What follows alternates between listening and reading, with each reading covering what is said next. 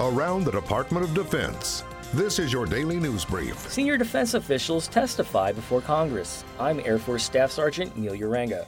Michael D. Griffin, Undersecretary of Defense for Research and Engineering, testified at a House Armed Services Committee hearing on military technology transfers.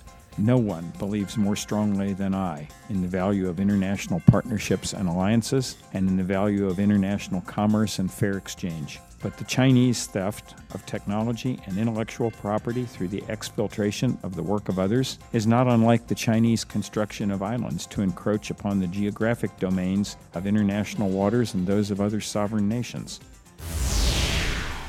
Air Force General John Hyten, commander of U.S. Strategic Command, testified on space situational awareness before the House Armed Services Committee's Strategic Forces Subcommittee. Our national security mission demands that we make the space environment as safe as possible to operate in, and that has led to our current sharing arrangements.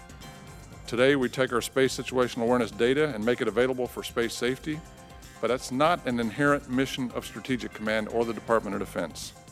And I have never believed the Department of Defense should have to perform that space traffic management for the world. We do that because we need to do it.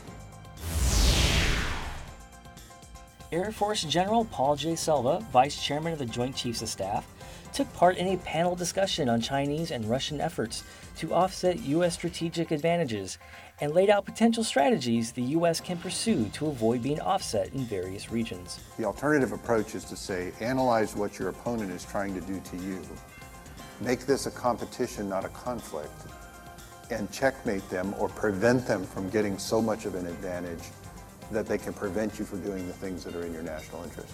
For more information about your military, go to defense.gov.